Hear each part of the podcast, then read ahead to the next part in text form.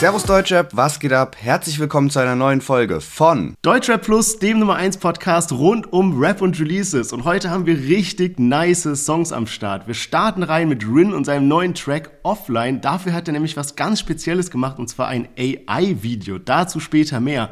Bozza mit seinem neuen Track ASAP, P A Sport zusammen mit Kool Savas und Azad, Samra mit Mero, auch eine ganz besondere Kombination, und zu guter Letzt natürlich das Comeback von Kollegah und seinem neuen Track Lorbeerkranz. Ja, und was ging themenmäßig so ab diese Woche? Luciano gehört jetzt zu den Top tausend Artists weltweit, Arafat muss Bushido überweisen, wir reden hier über zwei Millionen Euro, und zum Abschluss natürlich das Thema der Woche, Moyes versus Maestro. Angefangen hat alles mit einem eineinhalbstündigen Statement von Maestro.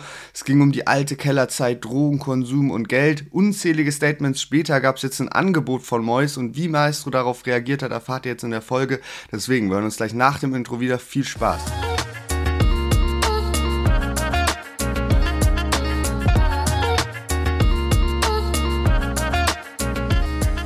Yes, schön, dass ihr alle wieder eingeschaltet habt. Mein Name ist Sherwin, ich bin hier mit Lennart und herzlich willkommen zu unserem Deutschrap-Podcast. Wir haben ja mit einigem gerechnet, nachdem wir das Yankaffer Küçük Efendi-Interview rausgehauen haben, aber nicht mit so einem krassen Höreranstieg. Wir kommen einfach selber gar nicht klar darauf. Gerade sind wir irgendwie Platz acht in den äh, Podcast-Charts, neben so A R D, Bayerischer Rundfunk, keine Ahnung, komplett irgendwie nur so Lennart und ich, und können irgendwie unseren Augen gar nicht trauen.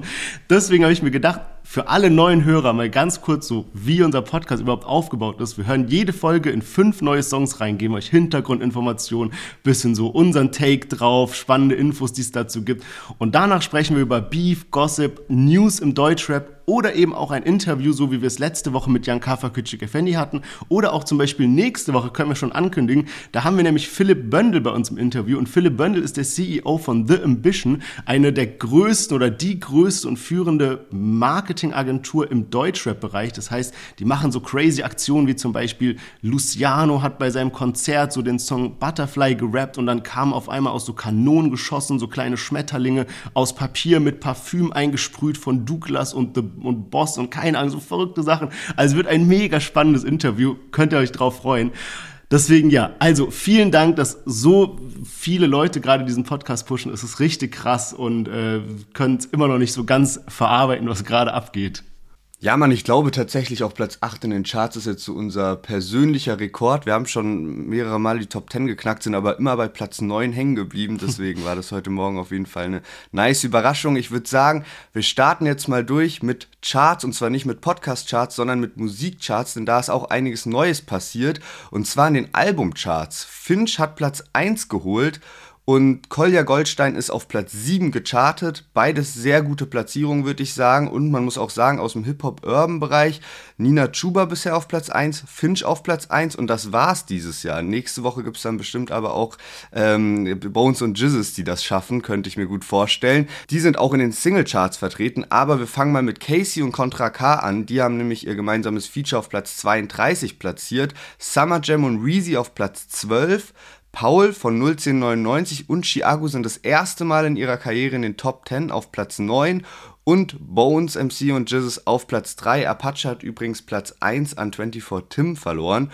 Und damit starten wir in die heutigen Songs, denn es war ein richtig, richtig krasser Release Friday mit einigen Brettern, und wir legen los mit Rin Offline. Wenn der Mond an seinem Platz ist, drehen wir uns im Kreis, doch unser Raum ist quadratisch. In einem anderen Leben wären wir beide sympathisch. Die Scherben, die wir lassen, wären woanders eine Nachricht.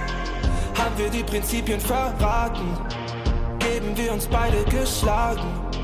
Wahre Liebe gibt es nicht gratis, die verdorbenen Äpfel im Garten. Du willst mich immer offline sehen, dass ich bei dir bleib Tag und Nacht. Ich glaube, im Himmel gibt es leider auch keinen Empfang, gar keinen Empfang.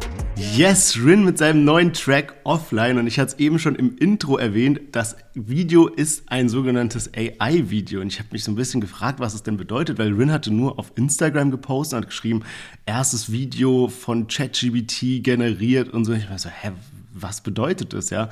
Und so wie ich das jetzt verstanden habe, hat er quasi ein normales Video aufgenommen und ähm, ganz normal in die Kamera gerappt, sich bewegt, wie das eben in einem normalen Musikvideo so ist. Und zudem haben sie dann so seine seine Arme und alles Mögliche in dem dann so gecaptured sozusagen und darauf Bilder projiziert, die von ihm gemacht wurden. Also zum Beispiel so drei D-animierte Bilder oder auch normale Fotos oder Bilder von irgendwelchen Albencovern von ihm. Also irgendwie ikonische Bilder von Rin, die dann auf seine Bewegungen so eingefügt wurden. Und deswegen sieht es so aus, als ob sich quasi Bilder in dem Video bewegen, aber passend zu seinen Mundbewegungen und seinen Armbewegungen und so, ist super abgefahren. Also sieht richtig äh, crazy aus, wenn man sich das anguckt. Und wirklich auch, ja, irgendwie Zahn der Zeit getroffen. Okay, krass. Dann beruhigt es mich aber auch irgendwie, dass das Video anscheinend nicht ganz so krass ankommt wie so andere ähm, YouTube-Videos, die diese Woche rausgekommen sind. Beziehungsweise ich war sehr überrascht über den schwachen Start auf YouTube, weil es, weil ich gesehen habe, das hat nur so zweihundert dreihundert Kommentare. Und jetzt mal so zum Vergleich, Disaster hat auch was released, der hatte weniger Klicks, also deutlich weniger Klicks als jetzt Rin und hatte mehr Kommentare auf sein YouTube-Video. Und ähm, andere Künstler, die wir heute mit dabei haben, zum Beispiel hier P A Sports mit seit zwei Feature-Gästen, der hatte auf jeden Fall so über zweitausend Kommentare, als ich geschaut habe. Ich muss auch sagen, das Video fand ich jetzt nicht so besonders, also es war jetzt auch, ich kann auch irgendwie nachvollziehen, dass das halt jetzt nicht so eben anleiert dazu, dass man da viel kommentiert. Ähm, Song bin ich gerade noch so ein bisschen gemischte Gefühle, also ich finde so, dass ähm, der Song ist so ganz gut, ich kann mir den geben, aber hat mich nicht so krass überzeugt, also um das mal so in Kontext zu setzen, letztes Jahr kamen Commitment-Issues raus und das war wirklich so mein Fave-Song von Rin in den letzten ein, zwei Jahren, würde ich sagen. Ja, Mann, das war echt ein krasser Track und also ich finde bei dem Lied, ich bin da auch immer noch so voll hin und her gerissen. Ich habe das Gefühl, ich kenne diesen Song schon. Also ich habe das Gefühl, irgendwie habe ich diesen Song schon mal gehört. Und ich meine, das ist gar nicht so wie, ah, der hat irgendwas recycelt und bla bla bla, sondern ich meine eher so wie, keine Ahnung, so Mandela-Effekt-mäßig, dass ich so das Gefühl habe, ich habe diesen Song vor langer Zeit schon mal gehört. Also es ist so ganz weird irgendwie. Ähm, aber ja, ich gebe dir auch recht, ich habe das Video auch geguckt und ich habe das quasi auf Instagram davor gesehen, dachte mir so, uh, okay, krass, irgendwie so A I-Video, was hat das zu bedeuten? Und am Ende ist es dann halt, ja, jetzt nicht so, so es sind nicht so verschiedene Szenen, wenn man sich jetzt so ein Apache-Video anguckt oder so ein Kollega-Video, wo wir zum Beispiel später noch drüber sprechen werden. Da gebe ich dir vollkommen recht. Aber es war auf jeden Fall eine gute Möglichkeit, mein äh, neues äh, Lieblingsthema, und zwar A I, so ein bisschen mit einzustreuen. Da habe ich nämlich noch ein witziges anderes Update. Und zwar ist letzte Woche was ziemlich Krasses passiert. Und zwar gab es einen Fake-Song von Drake und The Weeknd. Und diesen Song gibt es halt nicht in echt, sondern das waren quasi A Is, die da drauf irgendwie gerappt haben. Und dieser Song ist so krass abgegangen, auch auf, Spot- auf Spotify, bevor man den runternehmen konnte, dass sich so die Frage aufgetan hat, okay, wie macht man das rechtlich? Und das ist dann so richtig hochgekocht, ist quasi so, da hat irgendwie der Universal Music C E O hat sich darüber beschwert, hat gemeint, das ist eine richtige Gefahr, weil so viel Musik auf die Plattform kommen wird, wo es eben so rechtliche Schwierigkeiten gibt. Man weiß nicht, wer ist der Inhaber, wenn ich jetzt eine Drake-Voice nehme und einen A I-generierten Text und das Lied geht irgendwie durch die Decke, so wer ist dann, wer so ge- verdient dann da rechtlicherweise dran, ja. Und es ist so komplett durch die Decke gegangen. Spotify C E O hat sich auch dazu geäußert, der meint halt so, ey, ist doch geil, mehr Musik, mehr Umsatz und so. Aber was ich dann ganz spannend fand, auf diese Nachrichten mit diesem Drake und The Weeknd Song hat eine Musikerin, Grimes heißt sie, ist auch super bekannt, hat mal einen anderen Ansatz verfolgt, und zwar anstatt das irgendwie so zu versuchen zu unterbinden mit diesen ganzen A I-Voices, hat sie gesagt, wenn irgendjemand es schafft, mit ihrer Stimme einen A I-generierten Song zu machen, der sich halt geil anhört, dann würde sie das quasi erlauben und die Einnahmen davon fifty-fifty mit denjenigen teilen, der das macht. Sie hat gesagt, sie, sie hat keinen Major-Label-Deal und so weiter. Sie kann selber entscheiden, was mit ihrer Stimme passiert. Sie ist die einzige Rechteinhaberin. Und somit, also es bedeutet im Endeffekt, wenn jemand für, für sie einen Song macht mit einer A I und sie quasi nichts machen muss, außer nur sagen muss, okay, ich gebe den Song als meinen aus, ich lasse ihn auf meinem Spotify, auf meinem Apple Music Account anzeigen und so, als wäre ich irgendwie hier wirklich offizieller Künstler davon. Dann teilen wir fifty-fifty, du machst natürlich auch gut deinen Schnapp. Ich meine, bei so einem Song, der irgendwie in der Größenordnung ist, da macht man, glaube ich, schon so seine hundert K oder keine Ahnung was mit. Also, ich will gar nicht wissen, wo uns dieses ganze Thema noch hinführt, aber es ist so witzig, wie einfach jede Woche so neue Schlagzeilen und irgendwie ganze Musikindustrie disrupted wird von Woche zu Woche. Einfach nur crazy. Okay, krass. Irgendwie eine coole Challenge, aber irgendwie auch beängstigend. Also wir können uns auf jeden Fall darauf gefasst machen, was uns dann demnächst im Deutschrap auch als Promo-Moves da wahrscheinlich begegnen wird. Ähm...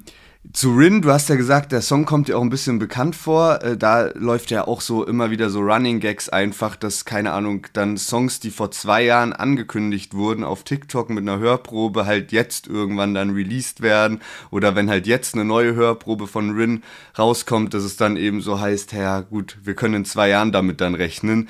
Ähm, ein YouTube-Kommentar, der glaube ich auch die meisten Likes hatte, war zum Beispiel: Gänsehaut an den Eiern, mein Opa hat mir von deinem letzten Release erzählt, muss krass gewesen sein.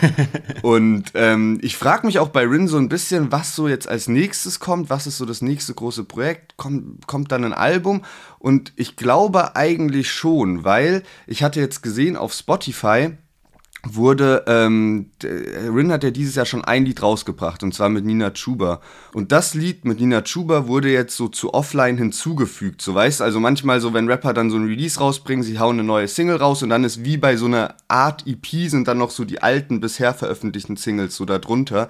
Deswegen ähm, könnte ich mir vorstellen, dass da jetzt ein größeres Projekt ansteht, wo wir dann vielleicht auch äh, demnächst ein bisschen mehr Infos dazu bekommen. Rin hat sich neulich auch noch eine ganz äh, lustige Ähm, Osteraktion ausgedacht mit seiner Brand Lubuff, und zwar hatte er dann so Ostereier versteckt, die irgendwie, weiß nicht ganz genau, ob das dann so der Einlass zu den Pop-Up-Store war oder ob man dann auch noch was bekommen hat. Ich glaube, man hat dann auch noch ein T-Shirt oder irgendwas bekommen. Auf jeden Fall äh, hat er das dann eben auch so mit äh, seinem, seinem Handy eben gefilmt, wie dann plötzlich so, also er hat dann irgendwann so die Location von diesen Ostereiern bekannt mhm. gegeben, und dann sind da so Leute hingerannt und sowas, und Rin musste auch so sagen, ey, wehe, einer nimmt mehr als ein Ei und sowas. Also war auf jeden Fall eine ganz unterhaltsame Aktion. Ja, und ich glaube, das ist auch der Grund, warum wir so wenig musikalischen Output von Rin bekommen, weil er einfach mit Lubuff so erfolgreich ist. Wir hatten noch mal vor ein paar Folgen darüber gesprochen, dass er irgendwie Collabs hatte mit Adidas, mit Beats bei Doktor Dre, mit True Fruits, mit, ich weiß gar nicht mit was alle, mit Eigner hat er jetzt so Ledertaschen gemacht und so. Und ich glaube, der macht einfach richtig gutes Geld mit Lubuff. Deswegen, weißt du, so, dein Tag hat auch nur vierundzwanzig Stunden, und irgendwie habe ich das Gefühl, sein Herz schlägt gerade ein bisschen mehr dafür. Und wenn er mal einen geilen Einfall hat, wie jetzt zum Beispiel A M G mit Nina Chuba und natürlich auch irgendwie Mercedes A M G zusammen, so, dann haut er das halt raus, weißt du? Ja, safe. Ich glaube auch, dass der auch in diesem Fashion-Bereich ganz gut aufgeht, und keine Ahnung, die Musik, ich glaube, das lässt einen so als Künstler nicht los, und ich glaube, Rin hat da auch voll die Liebe dafür, hat auch so seine Jungs, mit denen er da zusammen produziert und sowas. Und dann guckst du aber halt am Ende auch, was haust du raus, und letztendlich finde ich das ja auch immer ganz gut, wenn man sich rar macht. Und jemand, der sich auch etwas rar gemacht hat in letzter Zeit, ist Bozza, und der hat jetzt seine neue Single A$AP am Start. Nur noch über eine Trennscheibe, meine Ex braucht eine Therapie, denn sie sieht aus wie eine Peppleiche. Dieses Leben habe ich durchgespielt, mittlerweile bin ich auf der letzten Seite. Ich bin ein schlechter Umgang im besten Kreisen. Aha. Ich hab Immos, ich hab Dollars, ich hab Euro, ich hab Yen. Ich will alles und noch mehr. Ich hab Platin, ich hab Gold, roll auf dreiundzwanzig Zoll. Ich will alles und noch mehr. Ja, Bozza ist wieder da mit A$AP, und wir hatten ihn auch richtig, richtig lange nicht mehr im Podcast mit einem Solo-Track dabei. Also weiß nicht, ich kann mir vorstellen, dass das jetzt schon über ein Jahr her ist. Ich weiß, dass wir ihn mit Sterne, mit Sido ähm, noch ähm, im Jahresrückblick auch mit drin hatten und so. Und ich habe mir neulich, vor einer Woche circa, so auch gedacht, ey, von Bozza hat man ja schon mal richtig lange nichts mehr gehört. Was geht eigentlich bei dem? Und ein, zwei Tage später kam dann Hörprobe zum neuen Song online, und es war klar, okay, Freitag kommt jetzt A$AP raus. Und äh, ist, glaube ich, auch ein bisschen Nina Chuba-Anspielung mit drin, mit diesem Ich hab Immos, ich ja, hab Dollars. Ja, zumindest hat mich das so direkt an äh, Wildberry Lillet natürlich erinnert. Ähm, und ich finde, auf den Parts hört sich Bozza einfach richtig, richtig krass an. Also Hook, weiß ich nicht ganz genau, ob ich so feier. Die hat für mich noch so ein bisschen so einen nervigen Klang, aber ähm, die, die Parts, finde ich, man hört so richtig, dass die von Herzen kommen, und ich weiß nicht, also mir gefällt da Bozzas Stimme richtig gut. Man merkt, wie er sich richtig was von der Seele rappt, und auch die Lines knallen irgendwie. Pop, keine Sannys, triff mich bei Svennys, so Sachen, ne? Die hauen so rein, die bleiben einem im Kopf. Also sehr gute Punchlines. Ja, man, safe. Ja, ich find's auch nice. Er hat ja auch diese Stimme so auf A$AP Rocky dann so angelehnt im Refrain, dass es so, so verrauscht ist irgendwie, und dann halt diese Parts auf Nina Chuba. Ich muss dir auch recht geben, ich finde diesen, das, wo er so rappt, so ich hab Immos, Dollars, keine Ahnung, das kommt noch ganz geil, auch mit seiner Stimme halt, aber dieses A$AP, das nervt irgendwie, wenn ja, man das genau, ganz oft genau. hört.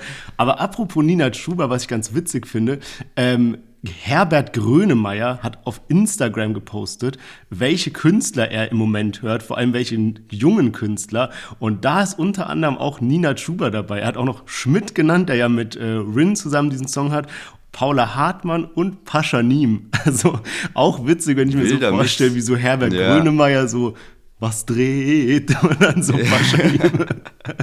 Ja, ey, wild. Bestes Lied, weil immer, wenn das auf Partys kommt, so, weil ich mich so dran erinnern kann, dass wir irgendwann so vor ein paar Jahren uns da so krass drüber lustig gemacht haben. Der hat auch, ich habe auch gesehen, der hat so ein paar krasse Statements ansonsten so gedroppt. Irgendwie hat er so voll die äh, Boomer-Generation angegriffen, dass die so, ja, sich so wenig öffnet irgendwie und da auch Politiker und so ein bisschen mit reingezogen. Ja, Mann, Herbert Grönemeyer, echt auch sehr korrekter Typ. Und auch, was du eben erwähnt hast, diesen Part mit ich fetz keine Sennys, treff mich bei Svennis, ich hänge ab am Ostkreuz. Ich habe ja diese Story schon ein paar Mal erzählt, dass ich da äh, Bozza auch getroffen hatte bei Svennis am Ostkreuz. Also irgendwie witzig, dass er dann genau das auch so mit in seinen Song reinnimmt.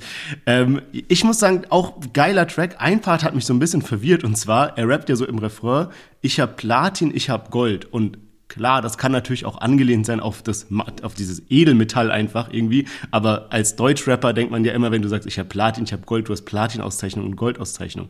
Und ich habe mal so geguckt und er hat zwar zwei goldene, einmal für, ich weiß nicht mal, wie sie heißt, mit Kapi und einmal für Elbe, was er alleine gerappt hat. Aber Platin-Auszeichnung hat er nicht. Und ich fand es halt so doppelt komisch, weil es gab ja schon mal diese Geschichte, dass er zum Beispiel bei Ich weiß nicht mal, wie sie heißt, hat er ja so gerappt, langsam wird es Zeit für meine allererste Eins. Und dann ist der Song aber nicht auf die Eins gechartet, was halt dann so, ah, und dann hat er ja sogar mit vierzehn Track, wo er darauf einen Joke-Part hatte mit und deshalb chart ich auf die zwei oder irgendwie sowas war da ja drin, ne?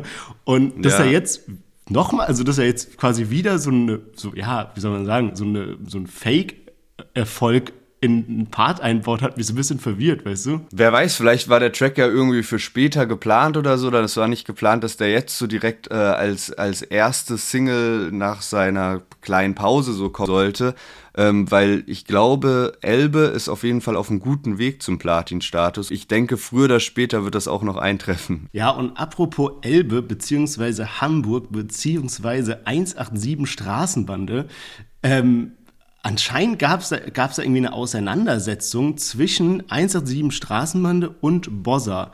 Und das Ganze ist so rausgekommen durch eine Fragerunde von Fat Comedy. Und zwar hat jemand Fat Comedy gefragt, hat geschrieben, ich habe gehört, jemand hat in Berlin Bozza seinen Arsch gerettet vor der eins acht sieben Gang, stimmt das?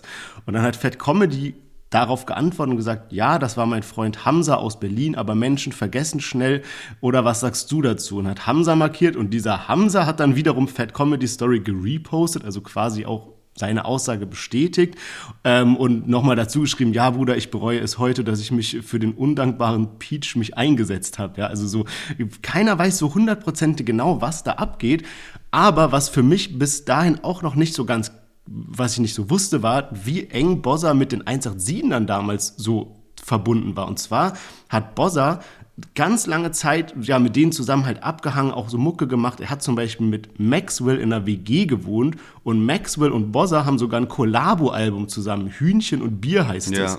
Und auch so der erste große Erfolg von Bozza war auf dem Song zusammen mit Jizzes Yayo, also so der große YouTube-Erfolg, wo man wirklich so groß was geknackt wurde irgendwie.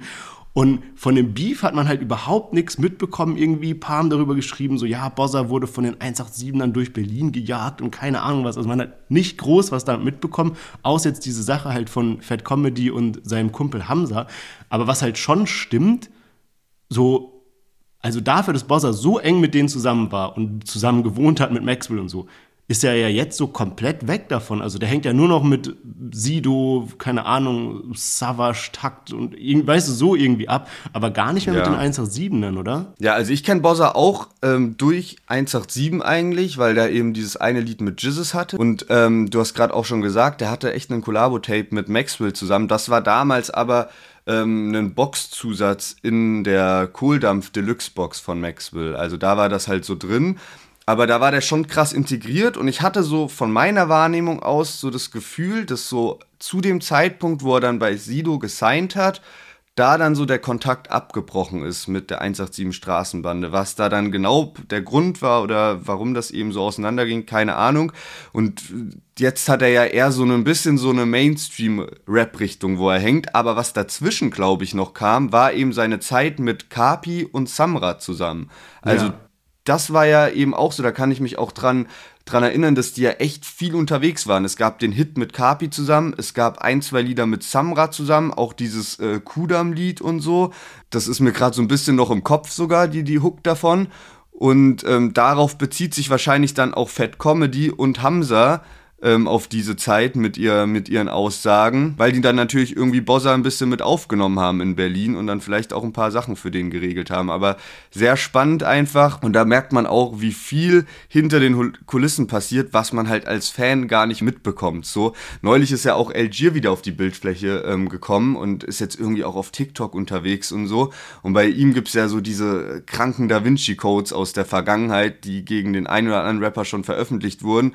Aber es ist auch nur bei einigen wenigen geblieben und es herrscht ja immer so ein Gerücht. Ich glaube, Farid Bang oder so hat das mal so gestreut, dass Elgir irgendwie so gegen einige, mehrere Rapper Da Vinci Codes in der Hand hat, sodass die ihm nicht dumm kommen können und so. Und Alter, stell dir mal vor, sowas wird irgendwann so geleakt, wie krass das wäre, weil man kriegt so viel Beef und Streitigkeiten in der Öffentlichkeit mit, aber wie viel da noch im Hintergrund ist, was wir als Fans so niemals mitbekommen haben, muss bestimmt echt gewaltig sein. Ja, Mann, das war damals auch einfach so eine andere Zeit irgendwie. Heutzutage ist Deutschrap, es gibt zwar immer noch so Beefs hier und da und so, aber ich glaube, sowas wie äh, Da Vinci Code, also die Jüngeren, ähm, ja, lest euch da mal ein bisschen ein, ist auf jeden Fall ein ganz wildes Rabbit Hole, was da damals abging im Deutschrap. Also sowas wäre heute irgendwie, glaube ich, gar nicht mehr möglich.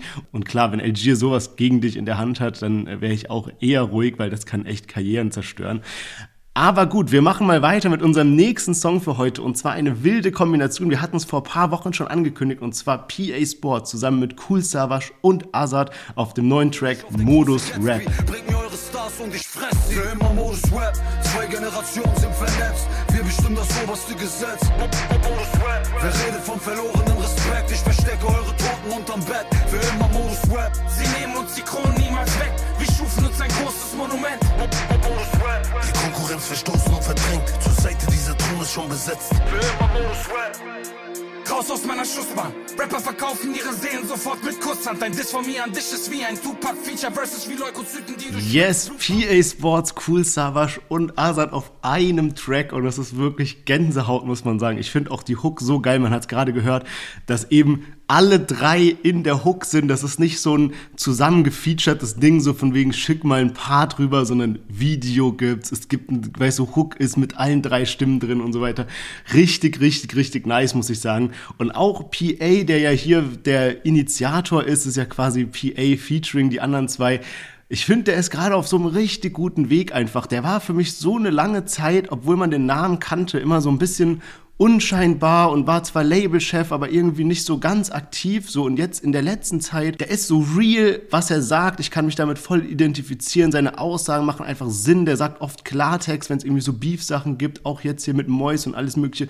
Auch, dass er so mit seiner Freundin diese Beziehung so ein bisschen ins Rampenlicht stellt, aber auf so eine einfach sehr natürliche Art und Weise, muss ich sagen, P A Sports echt Hut ab und er hat bei mir krass an Sympathie dazu gewonnen in der letzten Zeit. Ich frage mich manchmal echt, ob das nur so bei uns beiden ist, weil wir erst durch den Podcast wirklich P As Mucke so mehr Aufmerksamkeit geschenkt haben und damit auch seiner Person oder wie auch so die Außenwahrnehmung von P A Sports in der Szene ist. Also ob das, weißt du, mhm. ob das so bei uns war das ja wirklich, oder zumindest ich kann für mich sprechen, ich habe halt so, bevor Deutsche Plus hier mit dem Podcast losging, habe ich mich halt mit manchen Artists einfach nicht so krass beschäftigt, weil ich so irgendwie mal was Negatives über die gehört habe und dann dachte ich so, nee, feiere ich nicht, das Camp feiere ich nicht und so, ich höre nicht die Musik so, habe natürlich mal so einzelne Lieder gehört, aber konnte das Ganze nicht so fühlen und durch den Podcast musste man sich dann natürlich nochmal mehr öffnen, aber ich frage mich, ob halt so P A Spot Standing auch in der Szene halt in den letzten Jahren nochmal so, so ähnlich zugelegt hat, wie das eben bei uns beiden ist. Ich glaube schon, also es war ja auch damals, war ja auch eine ganz andere Zeit von der Musik her. Heute hört man sich so Deutscher brandneu an oder Modus Mio und hört einfach, was da drin ist. Und damals hatte man ja so voll seine Lieblingskünstler und hat dann auch nur Stimmt, die ja. gehört. Deswegen, also, aber klar, ich finde auch allgemein einfach P A Sports hat gerade so eine, ähm, ist, ist so präsent überall auf TikTok, auf YouTube, bei irgendwelchen ähm, Interviews, irgendwelchen Livestreams dabei, in jedem Beef irgendwie involviert, weil er irgendwas da mitgemacht hat und so. Also wirklich, wirklich krass. Also ich finde auch, du hast gerade so die Hook auch angesprochen. Ey, die ist so krass, weil man merkt da so perfekt den Kontrast von, all, von allen drei Stimmen und das finde ich so geil gemacht. Also ich bin wirklich so Fan von dieser Hook und auch von den einzelnen Parts, komme ich später noch ein bisschen dazu. P A Sports hat auch, nachdem der Song ein bisschen draußen war, ein ähm, Statement auf Instagram hochgeladen, also ein Text-Statement und da will ich gerade ein paar Zeilen vorlesen, die dann auch nochmal das Ganze so in ein gewisses Licht drücken. Und zwar hat er geschrieben: Ich komme aus einer Zeit, in der deutscher Rap noch lange nicht so Mainstream war wie heute. Das Ziel war nicht reich zu werden, sondern eines Tages zur Hall of Fame zu gehören. Als ich mit Savage und Azad am Set stand, war der größte Gänsehautfaktor bei der ganzen Geschichte zu bemerken, wie die beiden mich als M C auf Augenhöhe respektieren. Wie selbstverständlich es für sie war, auf meinem Song mit mir hundert Prozent in ihren Parts zu geben. Also das zeigt auch nochmal so, für P A sind das ja so seine größten Idole, das sagt er auch in diesem, in diesem Statement, ne? Ja. Ähm, und halt so Kindheitsidole und man muss auch wirklich der P A Sports zustimmen, so auf dem Lied, die sind alle drei gleich, ne? Gleiches Level, alle drei krass abgeliefert und so und äh, P A hat sich da so heftig gemacht und ich finde es wirklich eine sehr nice, erfrischende Kombination und es ist halt wirklich nicht Modus Mio, sondern Modus Rap, also dem Titel komplett gerecht geworden. Ja, man, safe. Ich find's auch richtig cool, dass er halt weiter, also dass er halt so seinen Respekt an die beiden zollt, auch so, dass er halt im Refrain sagt, er doch, glaube ich, auch so zwei Generationen, weißt du, weil er mhm. ist so diese Generation danach, der aber trotzdem so für ja. den klassischen Rap so die Fahne hochhält irgendwie. Sehr, sehr nice, Mann. Bei Savage ist bei mir immer so, die Parts sind so voller Ups and Downs. Ich finde es immer so witzig, weil Savage, ich feiere ihn ja krass. Und dann hat er so Parts drin, wie zum Beispiel, das ist, als würde ich reisen, nur mit Handgepäck, ich gebe nicht auf. Also weißt du, so geile Parts drin. Und dann aber auch so, lege ich meinen Schwanz auf dein Gesicht, ist es ein Ritterschlag. So, Bro, was, was? Das war doch so ein guter Part, warum jetzt sowas? Weißt du? Er hat immer so einen Mix aus so geilen Parts und dann so, ein cringes Ding muss mit drin sein, sonst kein Savage-Part. Ich glaube, ich kann den Podcast demnächst zumindest bei Cool Savage-Liedern auch schon mit einer künstlichen Intelligenz führen und ich wusste schon davor, dass du dir auf jeden Fall eine Line von Savage rauspicken wirst. Also nächstes Mal kann ich einfach sagen, hier guck mal, beschwer dich mal über die und die Line von Savage und dann brauchen wir dich gar nicht für den einen Song, sondern dann erst wieder bei Sandra ah. und Mero. True. Ja, ich habe auch so ein bisschen wieder gedacht, alter, krass, Mann. Azad und Savage vereint. Hafti hat es ja neulich schon geschafft. Der hat ja auch die beiden mit auf äh, dann mit der Pump zwei Punkt null gebracht. Und für mich war das aber so irgendwie, boah, die hatten so jahrzehntelang Beef so ein bisschen, also jetzt so mit ein bisschen Übertreibung, weil ich, man kennt natürlich noch so das gemeinsame Album aus den zweitausendern, dann auch Lieder, die bei mir früher so hoch und runter liefen, waren so Fly Away oder Immer wenn ich rhyme und sowas, habe ich krass gefeiert mhm. und danach war halt erstmal so ein bisschen Funkstille, aber ich habe jetzt auch nochmal nachgeguckt, die beiden hatten auch vor ein paar Jahren schon wieder zusammengearbeitet, also Azad und Savage, einmal auf einem Mixtape von Cool Savage, da war auch Sido mit drauf und einmal auch auf dem Azad-Album. Ähm, war mir irgendwie gar nicht so krass bewusst, dass da zwischen den beiden jetzt auch schon wieder seit fünf, sechs Jahren alles cool ist. Ähm, trotzdem sehr nice, dass P A Sports es geschafft hat und er arbeitet ja gerade auch eben an der, an der Promophase. Sein neues Album Life is Pain kommt und äh, P A Sports veröffentlicht gerade auch viele Hörproben auf seinem Instagram-Account und da erwartet uns auch wirklich noch einiges. Der hat einen Feature mit Samra zusammen, was ich mir sehr krass vorstellen könnte und außerdem einen Track, wo Haftbefehl und Sido noch mit drauf sind und Alice dann wahrscheinlich für die Hook, also die macht ja so Gesangshook und so, aber das ist auch schon heftig, also bin mal gespannt, was da noch kommt und ich finde, das passt auch, P A Sports zehntes Album und dann halt so krasse Features mit am Start. Muss auch sagen, die letzten Singles sind bei mir so ein bisschen untergegangen, da ging, kam auch eine Nummer mit Elif und sowas, ich sag jetzt nicht, dass es nicht krass war und so, hatte auch so seinen eigenen Vibe, aber jetzt ist er halt so mit dem Feature wieder voll auf dem Radar und bin mal gespannt, was da noch kommt. Ja, Mann, und bei P A Sports habe ich halt auch immer das Gefühl, dass es ihm so wichtig ist, dass alle abliefern auf seinem Album. Also er legt da so eine hohe Qualität an den Tag, was man ja auch hier an diesem Song sieht, dass wir uns da wirklich drauf freuen können, dass da so große Namen dabei sind. Oft ist es ja einfach nur so Name-Dropping-mäßig auf einem Album, aber ich glaube, hier bei P A wird es echt krass werden. Jetzt haben wir schon über P A gesprochen, jetzt haben wir über Savage gesprochen, fehlt nur noch Azad. Und bei Azad habe ich eine spannende Sache gelesen. Und zwar ist Azad der erste männliche deutsche Solo-Rapper, der mit einer Single auf Platz eins der deutschen Charts gekommen ist. Und zwar mit dem Song Prison Break Anthem. Das war damals, als Prison Break rauskam, hat er doch diesen Song, dieses Ich glaube an dich. Das war Film in Deutschland. Mhm. Weißt du, das war so, ich hatte damals ja. auf so altem irgendwie Motorroller-Handy oder so dieses Video drauf oder Sony Ericsson, was weiß ich, was man so damals hatte. Und das war echt ein krasser Song mit, ich glaube, Adel Tawil war das zusammen, oder? Ne? Und irgendwie, ja, Mann. Ähm, also das heißt quasi als Solo-Rapper, also ich glaube, es ist dann so gemeint wie, er war Solo-Rapper und nicht Teil einer Rap-Crew zusammen mit jemand anders, ja. auch wenn der Song jetzt nicht Solo war.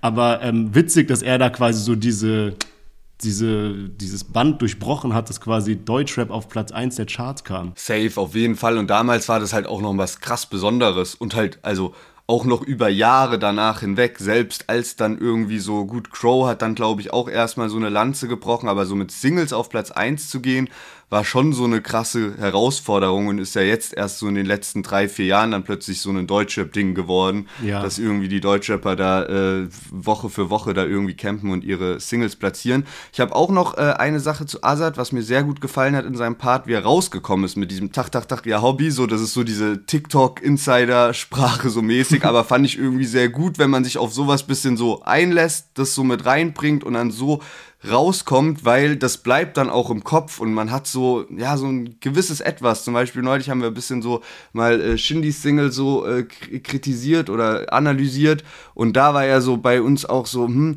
der ist nicht so mit so einer Statement-Line rausgekommen. Also jetzt nicht so, als wäre jetzt so Azads Line die krasseste überhaupt, aber es ist, bleibt auf jeden Fall im Kopf, weil es halt sowas Lustiges ist. Es klingt so anders als die Parts davor und ist jetzt nicht irgendwie so ein langweiliges Ende vom Part. Und das ist auch was, was nicht zu unterschätzen ist, um eben auch so im, im Kopf zu bleiben dann für den Hörer am Ende. Aber ich bin auch gespannt, was bei Shindy so anstehen wird. Anscheinend sollte jetzt eigentlich an diesem Release Friday auch ein Song rauskommen. Hat aber alles irgendwie nicht so hingehauen. Es gab aber auf jeden Fall einen Leak von einer Hörprobe und ähm, das heißt eventuell nächste Woche neue Shindy-Single, wir bleiben gespannt, anscheinend heißt der Track Bayern Freestyle, ähm, Hörprobe, klang auf jeden Fall auch interessant, also ich freue mich darauf, über den Song zu sprechen, mal schauen. Samra und Mero hatte ich ja auch schon mal vor Ewigkeiten angekündigt und immer gedacht so, nächste Woche ist es soweit, nächste Woche ist es soweit, jetzt ist es aber wirklich endlich soweit und die gemeinsame Single Karma ist da. Sie gelacht, weil ich muss in Bahn fahren, heute sitze ich im Urus, Dicker, das ist Karma, der Wert von eurer Wohnung ist der Preis von meiner Uhr, denn seitdem ich rappen kann, mache ich Sparer, Mama, guck mal, dein Sohn ist die Eins in den Charts und das ist der Grund, warum ihn keiner hier mag. Bruder, guck, es sind Mero Samra, seitdem wir rappen können, machen wir Para. Uh, ey, seitdem ich rappen kann, hat sich alles gechanged, von monatlich sieben Scheine zu über hundert K. Oh, das ist real und kein Traum, bestell ein Architekt und lass für zehn Mios bauen, ich bin reich mit Anfang zwanzig, du Hurensohn, während du hatest, lass ich gerade meinen... Samra und Mero mit der gemeinsamen Single Karma und ich find's fast ein bisschen schade, dass das Ding auch schon so früh, also über einen Monat vorher angekündigt wurde. Man hatte irgendwie so eine gemeinsame Story hochgeladen und sowas. Ich glaube, es wäre echt ganz geil gekommen, wenn man irgendwie Donnerstagnachmittag Instagram öffnet und sieht so, Alter, was? Samra und Mero releasen diese Nacht? Weil am Anfang war auch, kann ich mich dran erinnern, so schon ziemlich viel Hate auch dabei, dass viele Leute so gesagt haben, so, ey, das kann ja nicht passen, ne, das, was ist das denn, ne, ich finde, es ist so ein bisschen ähnlich, wie äh, man auch da gedacht hat, als plötzlich so Arca außer Kontrolle und Paschanim kamen, auch so voll die Überraschung einfach so, oh mein Gott, die beiden ja. machen ein Lied zusammen. Und ähm, jetzt eben Samra und Mero und ich muss sagen, ich war auch kritisch am Anfang der Sache gegenübergestellt, aber die Parts sind ja beide mal elf von zehn, also was die da für einen Flow rauspacken, finde ich richtig, richtig geil. Einziges Ding ist so, die Hook gefällt mir nicht ganz so gut, weiß auch nicht, was man besser machen könnte, für mich hört es sich einfach nicht ganz so flüssig an, ähm, aber hey, also Parts haben mich echt komplett abgeholt. Sehr, sehr stark, finde ich. Ich finde auch, Samra ist einfach auf so einem kranken Level mittlerweile. Ich komme gar nicht drauf klar, wie wir den früher irgendwie so komplett immer gehatet haben im Podcast. Und jetzt ist er so einfach so ein Qualitätsgarant im Deutschrap. Also ich finde in diesem Song so krass irgendwie, dass er diesen Kombination hat aus, er schreit eine Line und rappt ganz ruhig die nächste Line. Und dann schreit er wieder eine und rappt ganz ruhig. Also so dieses Element finde ich krass. Und ich finde auch im Refrain, ich weiß, was du meinst, am Anfang ging es mir auch so, dass ich so gedacht habe, hä, das reimt sich doch gar nicht. Aber irgendwie ist es so ein Kreuzreim oder so ein Scheiß. Er rappt ja, Bahn fuhr, das ist K M A, Wert von meiner Uhr, mache ich Para. Also, weißt du, was ich meine? Das ist so fuhr auf Uhr, doppelte Zeile und dann äh, K M A auf, auf Para und sowas.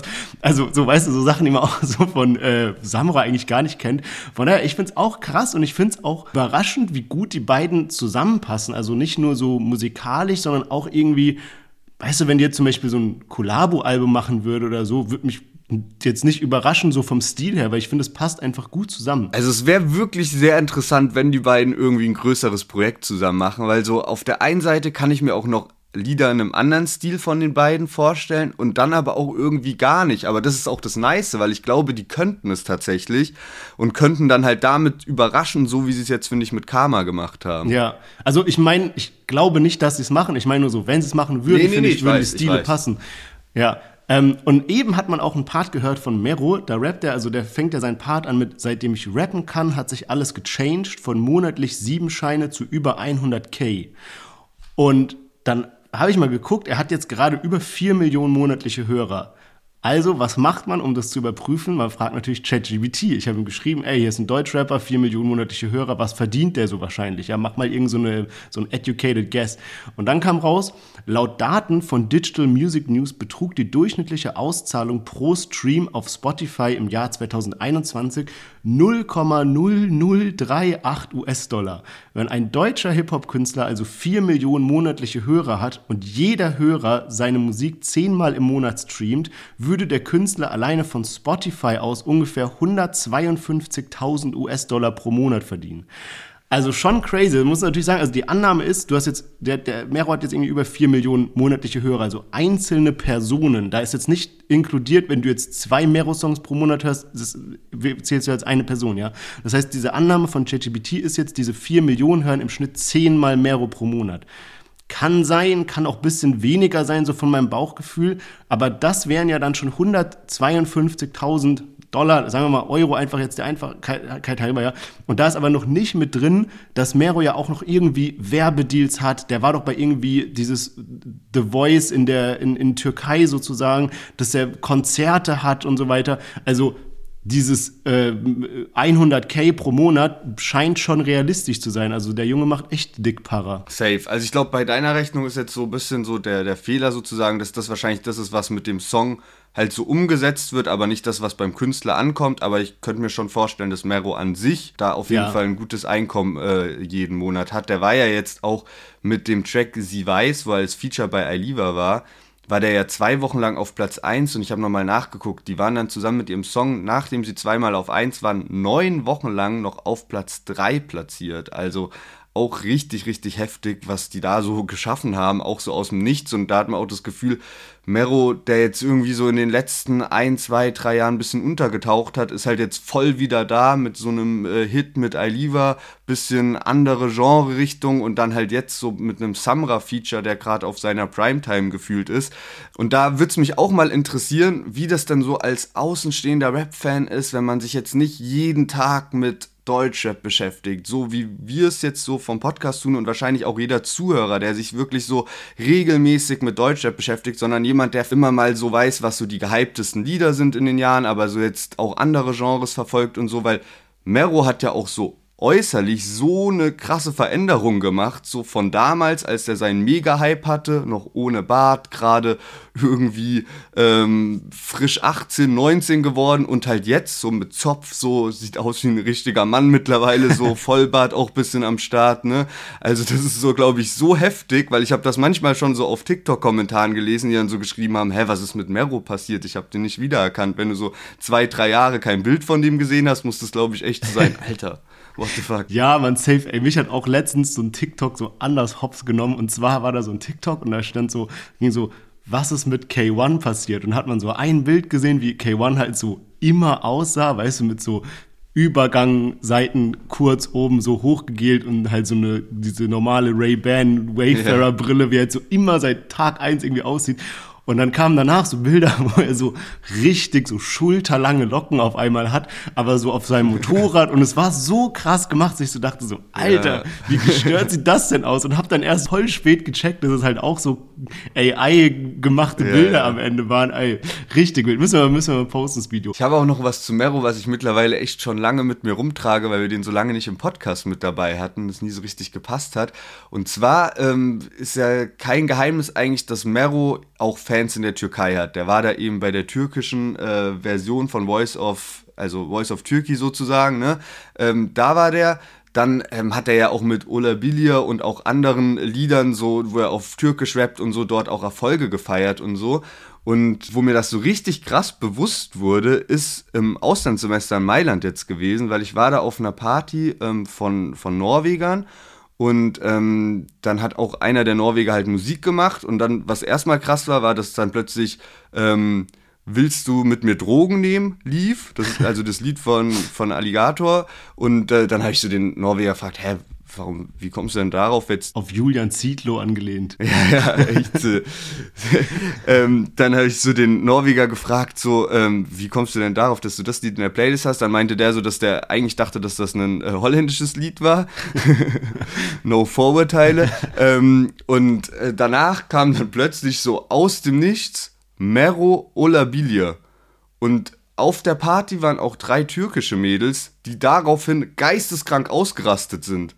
So, und ich war wirklich so, krass, keine ja. Ahnung, ich konnte so mit der Situation nicht richtig umgehen, weil ich so überrascht war, weil, weißt du, man kann das nicht so einschätzen, wie Mero dann wirklich in der Türkei wahrgenommen wird, ob das so ist, so, ja, ein paar hören das, ob das halt so dadurch ist, dass eben, keine Ahnung, wenn so äh, Leute aus Deutschland dann so in der Türkei ihre Familien auch besuchen oder da Urlaub machen, dass es dann so ein bisschen mitgetragen wird oder ob das halt so heftig auch in der türkischen Bevölkerung verankert ja. ist und die haben so gemeint, so, nein, die lieben Mero und alles so, ne, also die waren so heftige Mero-Fans einfach. Ja, man, heftig, kann ich mir vorstellen. Ich meine, klar, Deutschland und Türkei sind ja so kulturell voll verwurzelt irgendwie und dass Mero dann halt auch türkische Songs macht, die ja streamingmäßig komplett durch die Decke gehen und Voice of hier Türkei und sowas, also da bist du ja bekannt. Also schon krass, dass er da so zwei Nationen irgendwie mit abholt und das spiegelt sich dann halt auch in seinen Streams wieder. Aber gut, bevor wir jetzt zu unserem finalen Song kommen und zwar Kollega mit Lorbeerkranz, einmal der kurze Aufruf, wenn es euch bis hierhin gefallen hat, dann drückt bitte einmal auf Folgen, lasst gerne eine gute Bewertung da, damit wir die Charts weiterhin stürmen. Das ist nämlich das, was den Algorithmus von Spotify beeinflusst und von Apple Music, von all diesen Plattformen. Sagt gerne weiter, wenn euch der Podcast gefallen hat. Das macht uns auf jeden Fall glücklich. Vielen Dank dafür. Und jetzt mit Trommelwirbel. Kollega Comeback, Lorbeerkranz, let's go. Es muss wack sein, wenn man nicht Kollega ist. Der Künstler beim Zeichnen des Porträts malt mich mit abfälligem Antlitz. René Magritte. Yeah, große Worte zu Chorgesang. Ihr habt mir hier lang genug was vorgetanzt.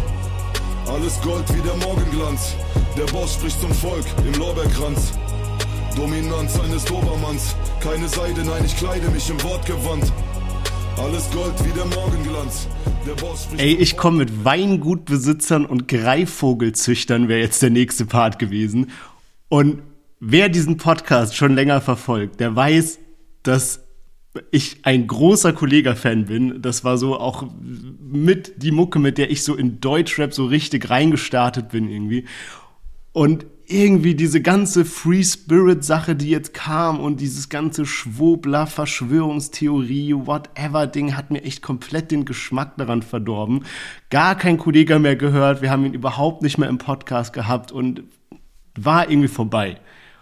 Und jetzt auf einmal kommt Kollega wieder so ein bisschen zurück, er macht irgendwie wieder witzige Videos mit Majo, er hat wieder so seinen Humor zurückerlangt Und auf einmal steht ein Release an, Lorbeerkranz, so der Song kommt raus, Weingutbesitzer auf Greifvogelzüchter, ich sitze hier gerade mit Gänsehaut, ich muss, ich, scheiß auf alles, Digga, ich bin wieder Kollega-Fan, wirklich, das ist so vorbei, man kann über alles reden, was er falsch gemacht hat, aber wenn du sowas hörst, ich kann nicht mehr, es ist so ein geiler Release, es ist so ein geiler Release, ich werde gleich noch auf Parts eingehen, über Hintergrundsachen reden, ihr werdet nach diesem Talk, wird jeder hier Kollega-Fan sein, an diesem Tisch wird nicht gelogen, ich höre, ich bin, es ist anders krass, es ist anders, anders krass. Was sagst du dazu, Lennart? Ja, ich habe mich auch gefreut, dass, also um es auch sogar direkt mal in der Kollega-Line zu sagen, Free Spirit ist vorbei, jetzt fängt die Prollphase an. Ähm, ja, Mann. Das war ja auch irgendwie gut zu hören, so, ähm, dieses Free Spirit Release, keine Ahnung, was da los war. Sag ich auch noch später mal so ein bisschen was dazu, aber man hat echt auch das Gefühl, Kollege hat sich ein bisschen gefangen. Äh, wenn ich jetzt auch die Songs heute miteinander vergleiche, muss ich sagen, dass zum Beispiel Rin oder Bozza waren so für mich Nummern, die ich auch mal geskippt habe. Ähm, und so P A, Samra, haben wir schon gesagt, so, ne, das waren krasse Lieder auch, aber Kollege ist tatsächlich mit Lorbeerkranz auch so ein Lied, das kannst du dir immer in jedem Mut anhören, so. Also, weil das halt so ruhig ist und ey, mir hat das echt gut gefallen, muss ich sagen. Also, ähm, hab auch Kritiken dazu gelesen. Viele feiern es natürlich, also ganz klar, weil sie natürlich auch wieder so einen Kollege haben wollen. Bei welchen, die jetzt so die Hardcore-Fans sind, man, man merkt es dann halt auch so, ne, bei uns, als wir über Shindy geredet haben, da haben wir natürlich den Song auch nochmal genauer unter die Lupe genommen, als jetzt so bei anderen.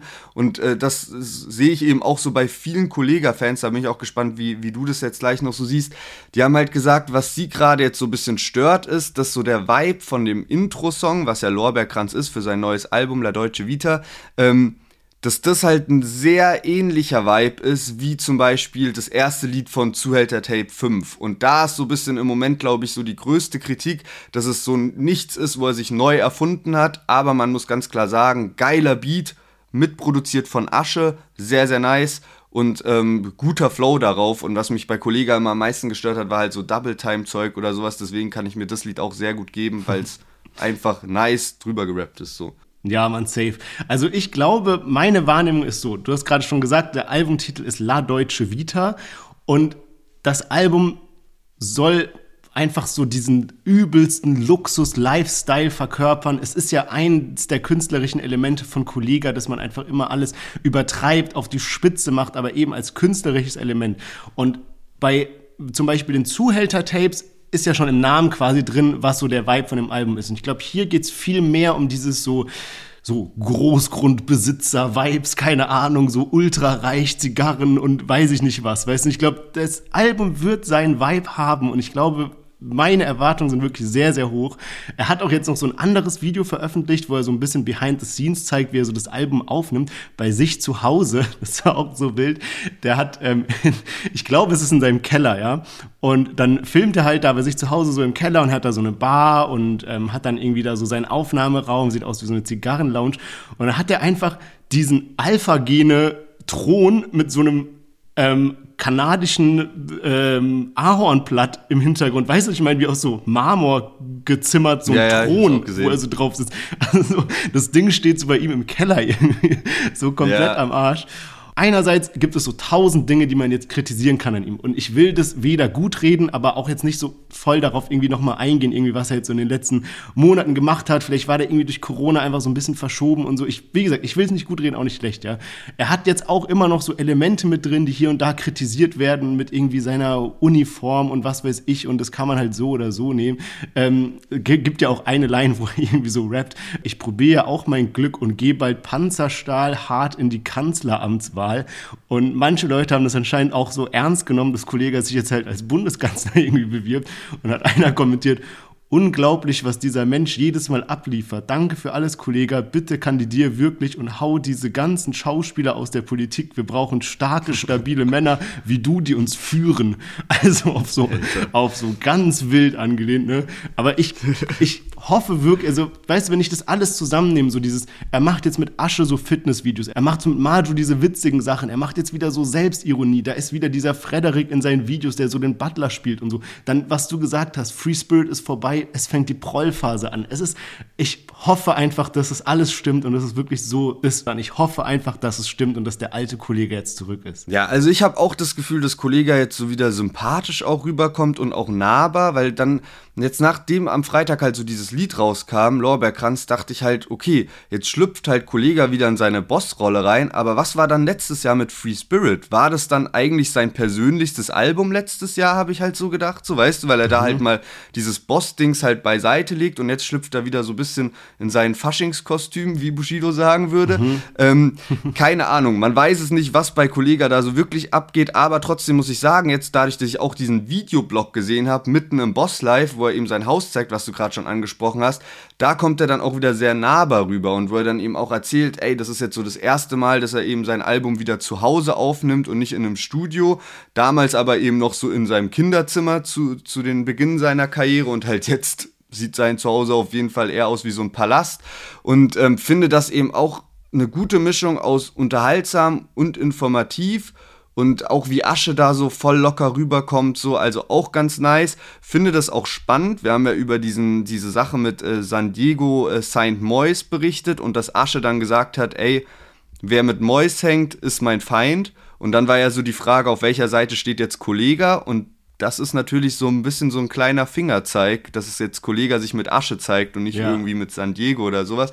Also finde ich auch ähm, ganz spannend und ich muss sagen, so selbst als jemand, der Kollegah vor fünf bis zehn Jahren noch zu Tode gehatet hat, was so wirklich für mich so eine Top drei Most Hated Rapper war bei mir, bin ich jetzt so, dass ich so sage, ey, ich hab da auch Bock drauf, dass wir den auch demnächst immer mal wieder so im Podcast mit drin haben und mir geht immer so ein bisschen das Herz auf bei diesen ganzen New Wave Rappern, die wir in den letzten Jahren am Start haben, wenn irgendwer aus so dieser ersten, zweiten Generation harter Deutschrap, Straßenrap released, weil das immer so eine, ja, Nostalgie irgendwie an den Tag legt und hervorruft bei mir. Und da steckt halt auch so eine krasse Qualität drin, also ja, hast vollkommen recht. Aber gut, ich habe schon gesagt, ich habe vier Parts mitgebracht, die ich gerne hier mal kurz äh, ein bisschen näher drauf eingehen würde. Einen, bei dem, bei dem ich schmunzeln musste und drei, die wirklich textmäßig überkrass sind.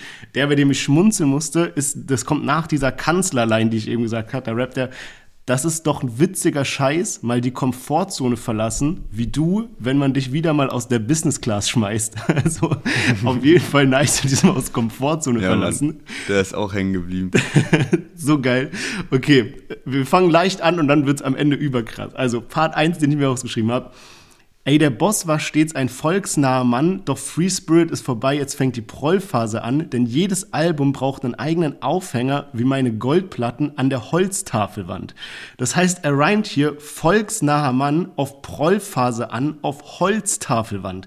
Aber die Parts sind auch ineinander verstrickt, weil eigenen Aufhänger ist ja einmal so marketingtechnisch so einen eigenen Vibe, aber auch ein Aufhänger, das tatsächliche Ding, was dann an der Holztafelwand hängt, um diese Album, also um seine Goldplatte dann dort aufzuhängen. Also mega geil gemacht.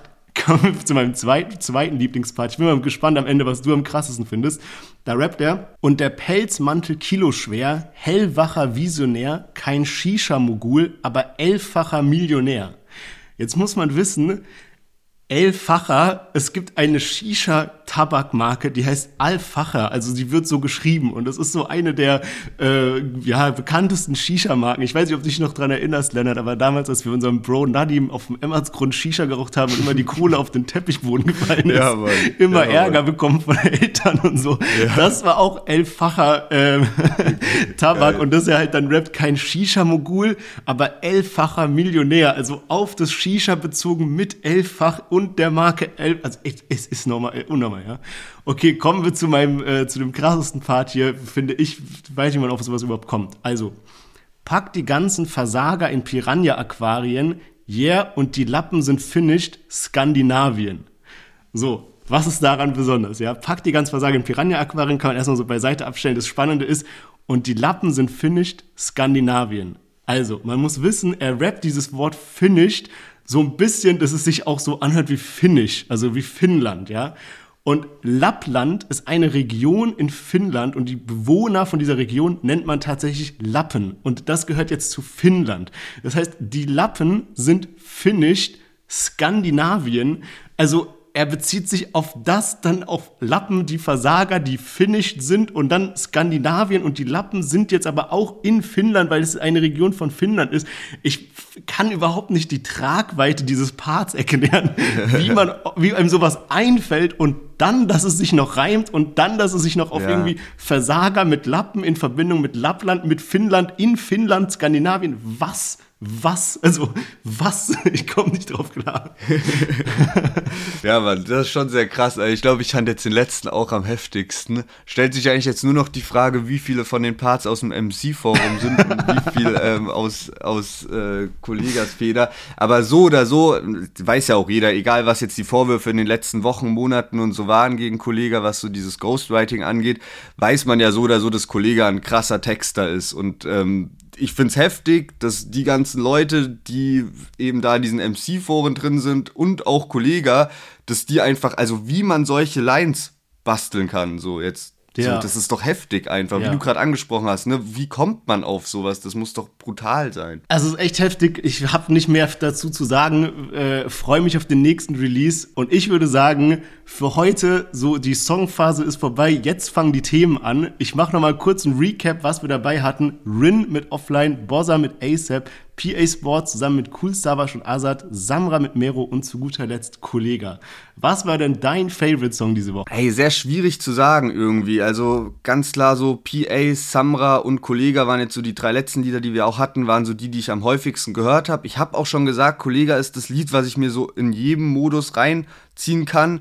Samra und Mero ist ähnliches Level, weil ich da auch einfach so richtiger Fan von diesen aggressiven Flows bin. Also das ist so ein bisschen so mein, ich glaube, es ist zwischen den zwei Songs am Ende. Wie sieht's bei dir aus? Bro, bei mir ist hundert Prozent Kollega diese Woche. Ich bin aber gespannt, wie ihr alle abstimmen werdet. Wir machen jetzt auf Spotify immer diese Abstimmung und auch jetzt bei der letzten Folge, also jetzt gerade sind da zweihundertdreiundfünfzig Votes für die letzten Songs. Bones und Jizz haben letzte Woche gewonnen, ganz knapp gefolgt von Chiago und null neunundneunzig. Bin mal gespannt, wie es diese Woche ausgehen wird. Also stimmt auf jeden Fall bei Spotify ab. Und damit kommen wir zu den Themen dieser Woche. Starten tun wir mit Luciano. Der hat nämlich einen Rekord gebrochen, der überkrass ist und irgendwie habe ich das Gefühl, darüber wird gar nicht so viel gesprochen. Also was jetzt in aller Munde ist und von Modus Mio und allen auch irgendwie gepostet wird, Luciano hat die neun Millionen monatlichen Hörer geknackt, was eine unfassbare Zahl ist. Und das hat nämlich jetzt was anderes bewirkt, was richtig krass ist. Und zwar ist Luciano dadurch unter den tausend meistgehörtesten Künstlern weltweit.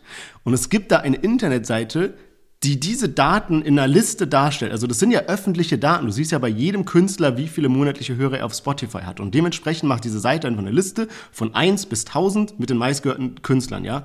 Und ich sage jetzt einmal, wen Luciano bald einholen könnte und wen er schon überholt hat, ja, um das mal so ein bisschen in Relation zu setzen.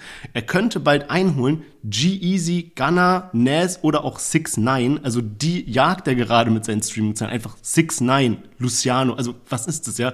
Und hinter ihm, also wen er schon überholt hat, ich habe jetzt mal einfach so nur Namen rausgeschrieben, die ich irgendwo schon mal gehört habe, Bob Sinclair, das ist der Typ mit Love Generation, diesen W M-Song zweitausendsechs, Sum forty-one, ja. Snow Patrol, Ozzy Osbourne, Stormzy aus U K, Fetty Wap, seventeen thirty-eight, der ist über Fetty Wap, ja, Kylie Minogue, Zac Efron, Lil Pump, die hat der alle schon überholt. Ich meine, wir reden hier über Künstler, die...